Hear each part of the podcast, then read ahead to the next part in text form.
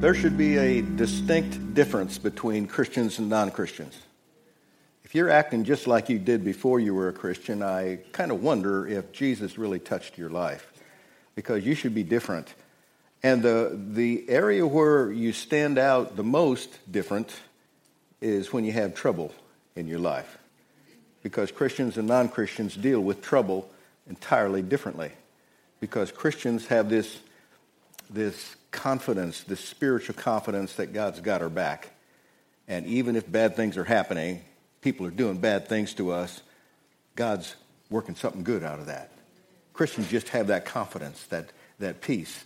And if you're not sure you have that confidence, I just want to encourage you to step a little deeper in your Christian walk, a little press in a little bit more. We're, uh, we're in this series. Uh, we're, we're going to finish it on Easter next week. But uh, this is number six lessons learned from Jesus' words on the cross. He made seven distinct statements from the cross as he was dying. And we're looking at each of those and applying it to our own lives. What lessons can we learn? And uh, the, the theme verse for our series is in Hebrews chapter 12, verse 2. This is from the Message Bible, which is a paraphrase.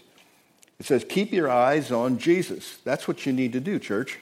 Quit looking at your problems. I mean, problems follow us around all the time. We live on planet Earth. There's problems, problems, problems here on the planet. Keep your eyes on Jesus. He's the one who can help us through these things. Who both began and finished this race we are in. Study how he did it. If he was able to follow through all the way through, then we want to be able to do the same thing. So we need to study what he did because he never lost sight of where he was headed. That exhilarating finish in and with God. He could put up with anything along the way the cross, shame, whatever. And now he's there in the place of honor right alongside God. Is that your, is that your destiny? Is that where you want to be? Right there in heaven, right beside God. That's where I want to be. So I have to do things different. So we're looking at the seven statements he made. We're at number six. Here's, here's the sixth statement. This is from the Gospel of John, chapter 19, verses 28 and 29. Later, knowing that all was now completed, and so that the scripture would be fulfilled, Jesus said, I am thirsty. Real simple. I am thirsty. It's simple, but it's hard. You see, if Jesus built his life on self righteousness, he would not have said, I'm thirsty. He would not have acknowledged he has a problem. Self righteous people always want to be perfect because that's where they get their righteousness from. You understand what I'm saying? Sometimes we just need to tell the truth. Speak it like it is. Quit being afraid of telling people what's real. Because I have weaknesses. You have weaknesses. I can draw strength from my brothers and sisters as long as I'm not trying to hide my weakness and puff myself up and make everybody think how cool I am. We just need to be honest, real, transparent. So I, we're going to talk today about being transparent. That's, that's the sixth lesson we learn from his words of the cross. Be transparent. Be real. Quit being phony. I've been in the church world for many years. Got saved in 1972. And I've watched the church world. And there's a bunch of phony baloney. People say they believe the promises, but they don't act like they believe the promises. I want you to act like you believe the promises of God. So we need to be transparent. So, first, I want to share this is kind of an introduction. I want to share three obstacles to being transparent. Number one, the fear of being rejected. Excuse me, that's number two. Number one, the fear of being hurt. We don't want to be hurt. We've been hurt before. We don't want to be hurt anymore. And we're afraid if we tell the truth, somebody's going to hurt us. So we don't tell the truth. We become phony baloney Christians, putting up a false front, wanting everybody to think how mature we are. When deep down on the inside, we, all, we know we're not. We're growing. We got a long way to go. But we don't want anybody to know that. Psalm 32, verses 3 through 5, in, from the message version again, I like the way it says it because we can grab a hold of the truth a lot easier. When I kept it all inside, my bones turned to powder. My words became day long groans. The pressure never let up. All the juices of my life dried up. Then I let it all out. I said, I'll come clean about my failures to God. Suddenly, the pressure was gone. My guilt dissolved. My sin disappeared. You just need to get things right with God and quit being phony. Be honest. Be transparent. Transparent means you can see through something. A glass window is transparent, you can see right through. But in our case, transparency is not just letting people see through you, it's you making yourself vulnerable, out in the open, telling the truth like it is. There are things about my past I don't want to talk about. I'm ashamed of those things. I don't want anybody to know those things. I'm a pastor. If people found out I was real, they wouldn't want to hear what I had to say, right? That's not right. But that's the way our minds work. I've discovered that if I can be vulnerable and tell people what a mess my life has been in the past, but God's helped me put it together, that gives them hope.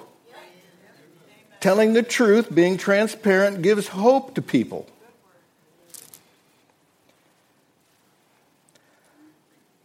I heard about this Easterner from the East Coast who went on spring break out west and visited a saloon. He wanted to see what the West was really like. So he went to a saloon, and when he stepped inside the door to see what it was like, he saw these tables, and there were these three men playing cards with the dog.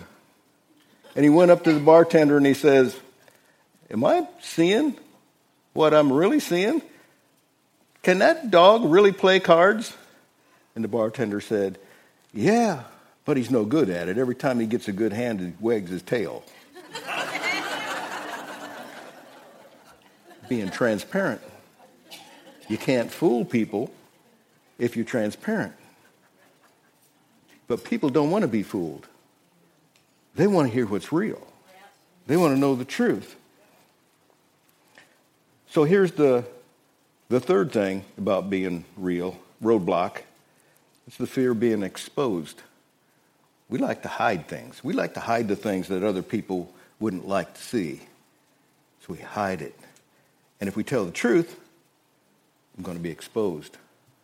I don't, I don't want that part of me out there. How many know what I'm talking about? There's certain parts of us. Three people raised their hand. Where am I at? Oh yeah, the fear of being exposed. 2 Corinthians chapter 4 verse 2 says, "We don't do shameful things that must be kept secret." and we don't try to fool anyone or twist God's message around. God is our witness that we speak only the truth so others will be sure we can be trusted.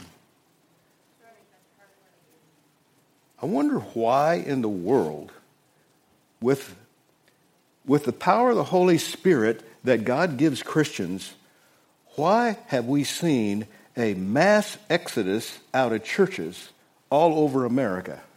I don't know if you've seen the statistics, but it's scary.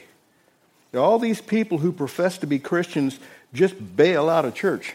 They don't go anyplace. They just stay home. Maybe they watch it on TV, but most probably they just sleep in. Why in the world is this happening? I think it's because people don't trust Christians. because Christians are full of baloney. I don't want to be like that. You don't want to be like that. Well, what are we going to do to change that so that people out there in the darkness can trust us? We've got to make a change. The first name of the Holy Spirit is holy. And when His Spirit comes into our life, He brings a holiness. And we have a problem. We want to hide our sinfulness so everybody thinks we're holy. I think God wants us to live holy. And we need to make some changes. Okay, so those are the roadblocks to being real. Now, let me give you four steps to be transparent with your life. Here's number one you need to establish a crew. A crew is a team of people working on a project together. You need to establish a crew. Be a part. Be a part. Get involved. Make a difference. Group of people working together. How do I do that? One idea is to get in a small group. A small group is people who are growing together. Be a part. Don't be a lone ranger. Get connected. Another way is to get involved in a ministry someplace where you're serving on a regular basis. You have a responsibility to be here on time and be faithful on time. That's something we have to do. People who are working on serving. And remember this small fits or big doesn't. A lot of times we're all looking for the big tool, but sometimes you need a small tool to do this small job. The big tool doesn't work. Same thing's true in the Church of Jesus Christ. We don't just need big shot servants. Sometimes it's the little guy who can make the difference in serving God. Find your specialty. The Bible says very clearly that you are unique. There's not another person like you anywhere on the face of the earth. The series of things you have been through, the way you were raised, the way you were treated by the neighbor kids, uh, all of those things, the way you were treated in your family, all of those things make up who you are. And we're all unique, and there's not any two people like that. We need to find what our specialty gift is God has prepared us already through the things we've been through, the good things and the bad things. He has prepared us to serve Him. We need to remember that. So we need to establish a crew because the church is like a building. Every building has to have a maintenance crew, somebody who fixes the things that are broken. Every building also has to have a cleanup crew, people who clean up the messes. But if we are building the church of Jesus Christ, we need people who specialize in maintenance and helping people get their lives back together and not reject people because of the messes they made. We also need cleanup crew, people who can step into people's lives and help them clean up the messes that they have there. So, in a transparent church, we're not looking for people to judge because it makes us feel better about ourselves to do so. We look for people we can heal. We can help fix. That's the maintenance crew. We can help clean up. That's the cleanup crew. Every building has to have people like that. Because new converts are messy. If we're praying for God to give us new souls into the kingdom, somebody's got to come alongside and help them clean up the mess and not just judge them because they're in a mess. We need to embrace those kind of people. The church is like building. And a church is a team, works together. It's a team, working toward a common cause.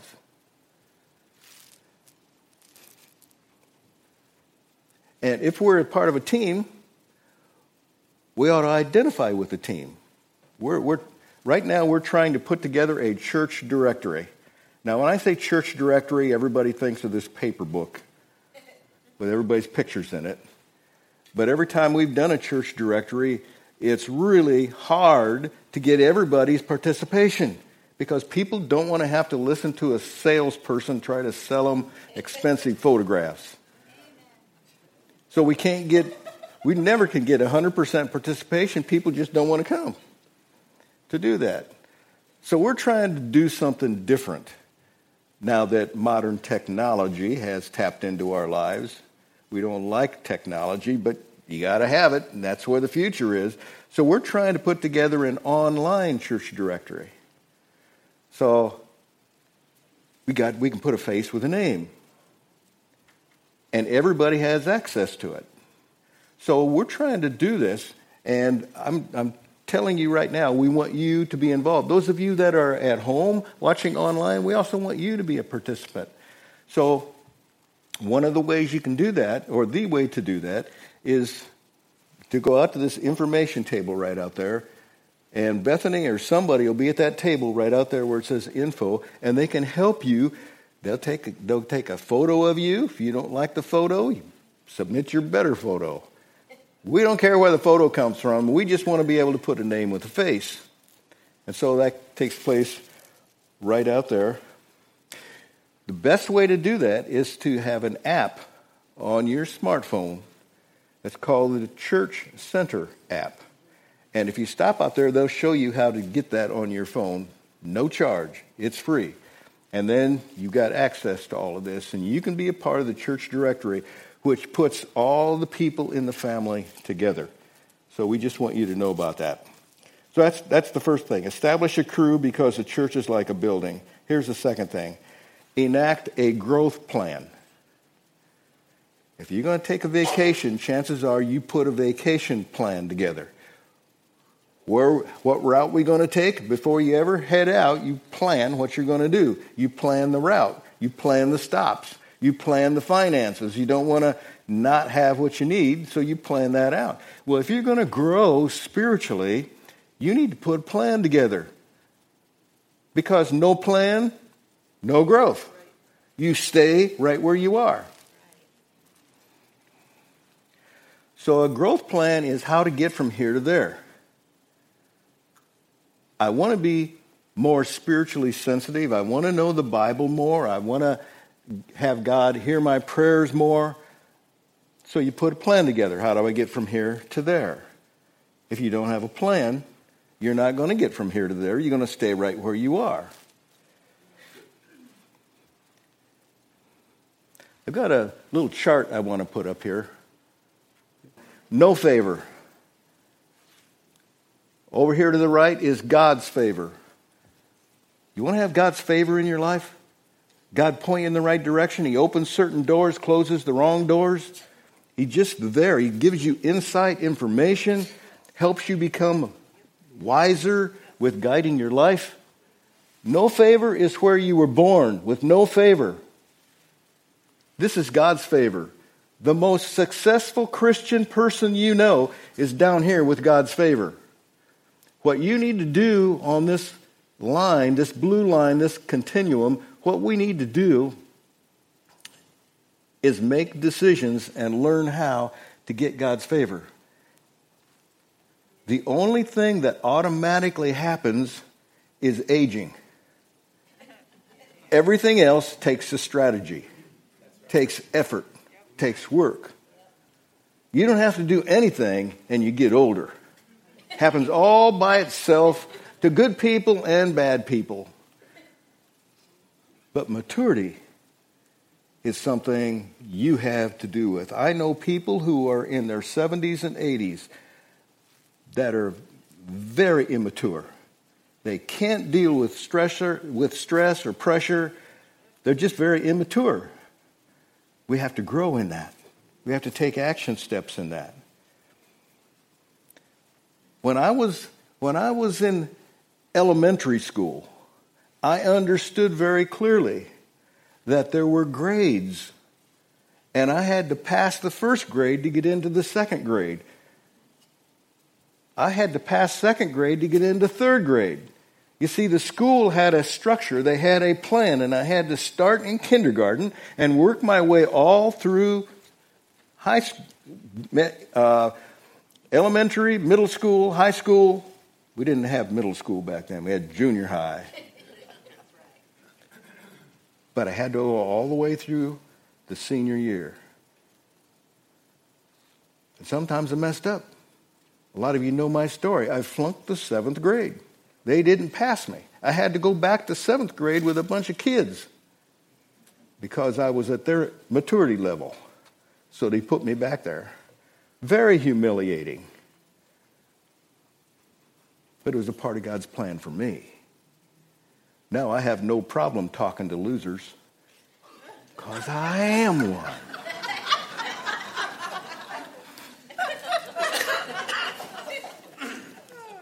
So we need to enact a growth plan. Get get in put some kind of plan together. What's my next step if I want to grow spiritually? What's my next step? Because the church is like a body. And a body grows. It grows up, then it grows old. A body grows, and we're part of the body of Christ. We need to grow physically. You eat food, and you automatically grow physically. If you don't eat, you don't. If you eat the wrong stuff, it affects your growth. So we need to grow physically. We need to also grow psychologically, emotionally, mentally. Do this by reading, by disciplining ourselves to fill in, fill, put information in my brain, and I grow. But we also need to grow spiritually. And that's where I come in. That's where I want to help you. That's what our church where our church wants to help you grow spiritually, to be more like God, to be able to understand how God wants us to live, to know how to get His favor in our life. Grow spiritually. Did, did you know that trees have growth spurts? Trees are always growing, but there are times when they have growth spurts. We're just about to enter into one of those seasons where trees have growth spurts. They're going to grow so fast, so rapidly. But they're also growing in the wintertime. Did you know that? All the leaves fall off and everything looks dormant up top, but down in the ground, those roots are growing so that they can become strong for the growth spurt in the spring. Did you know that Christians also have growth spurts? The day that I accepted Jesus Christ as my personal Savior, I had a growth spurt. The next day, everything was different. Then I received the baptism of the Holy Spirit. That was another growth spurt. My life dramatically changed. Some of the growth spurts were intentional, like when I signed up to go to Bible college and I forced myself to go through this course of training, forced myself to read, do the homeworks, do the reports. I had to do that. And then there's other times when I'm not forcing myself at all. God forces himself upon me. He does that for all of us. So let's embrace the growth spurt. Here's the third thing we need to do to be transparent enlist an army. You know, there's two kinds of soldiers in the Army when I was in volunteers and draftees.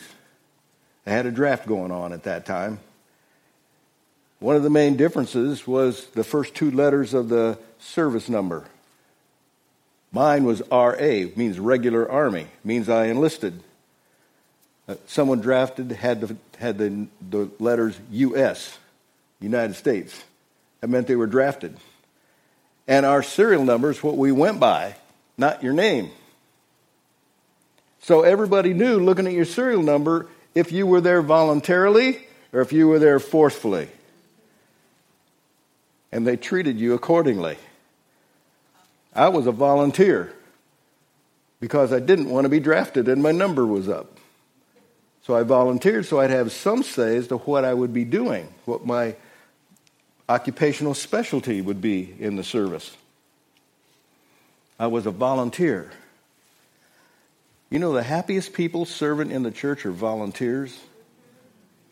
Nothing's more miserable than you come to church and you sit down in your seat because you want to enjoy a worship service, and somebody comes and asks if you would come back and help in one of the one of the kids' classes because they don't have somebody there that day.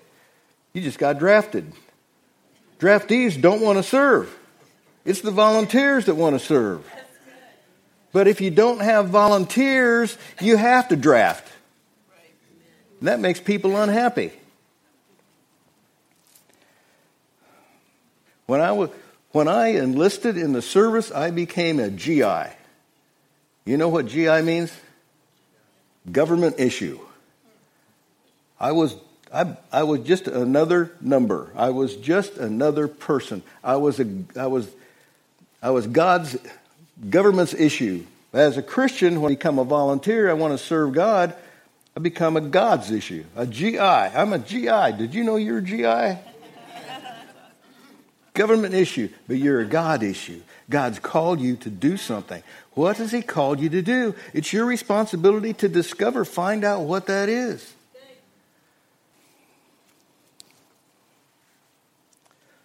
When we think of soldiers, we think of a band of brothers. Was a movie, came out, a TV series, based on a book, Band of Brothers. When you're in the military, you watch out for each other. Your life is dependent on these other people, so you watch out for their life. And no one gets left behind in the military. So we need to enlist an army because church is like a flock. We're in the family of God. We're like a flock, a flock of sheep. They're independent sheep, but those are the ones that get eaten by the wolves. We need to stay connected to the flock because in the flock we're watching out for one another because no one gets left behind. Did you hear me? No one gets left behind.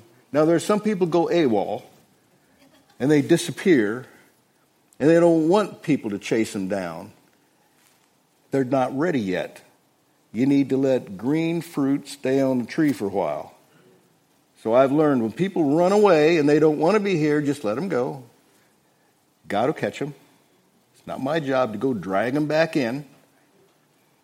I want to look at the people who want in. Those are the people I want to go after. Those are the people I want to invest my time in because church is a band of brothers. We watch out for one another. No one gets left behind, and everyone belongs. No one's so dysfunctional, they don't belong in the body of Christ. I'm trying to set a value system here for all of us. Any, nobody walks in these doors with all kinds of baggage and brokenness, and they don't deserve to be embraced by us. We're in this together. And every army has a MASH unit. You know what MASH means? I'm not sure if I can remember it.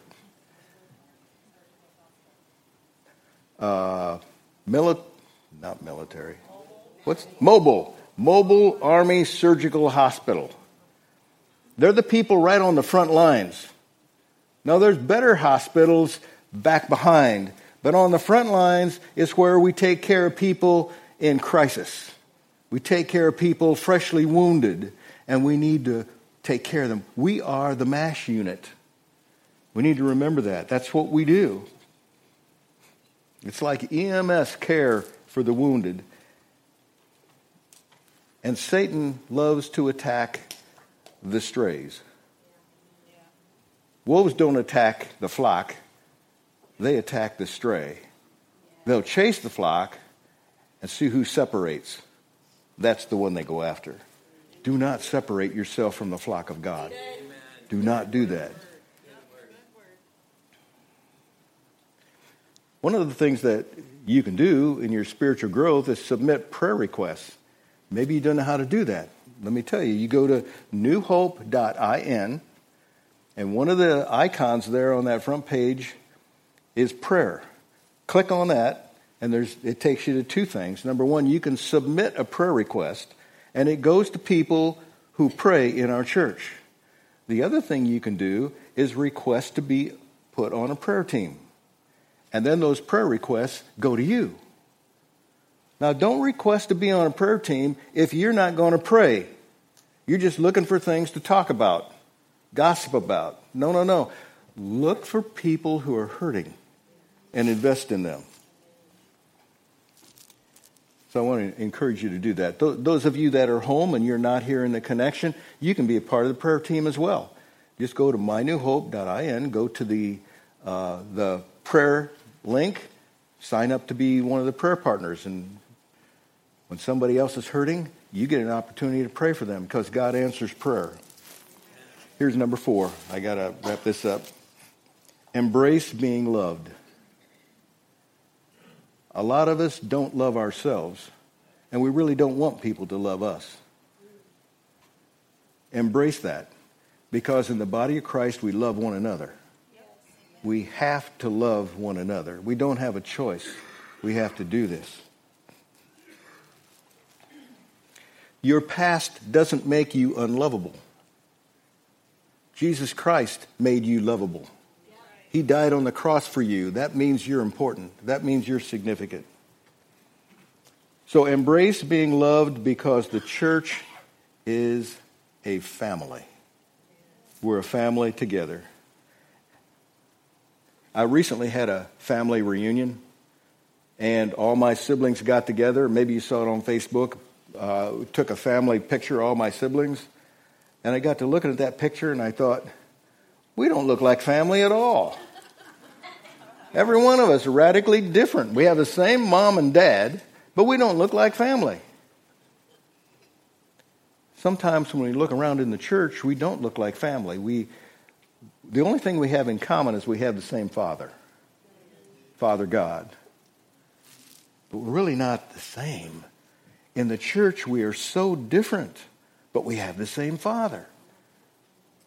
And in our family, just like any family, we got a weird Uncle Harold. Anybody else have one of those in your family? We got them in the church family too. But we love weird Uncle Harold. You don't kick your Uncle Harold out of the family. We don't kick Uncle Harold's out of the church family either. The church is full of grandmas and grandpas as well who have deeply sacrificed over the years building the church to what it is today. And now they're at the place where they don't want to deal with little children. They don't understand this new style of music. They sure don't understand technology, but they help to build the church. They're important. They belong in the family of God. Every family has those. Every family. So we need to be transparent, be real, be open, be what God's called us to be, and not be phony baloney Christians. I want you to help me establish a reputation in the Church of Jesus Christ as we are people who are real. We're family. And family, take communion together. And that's what we're going to do right now.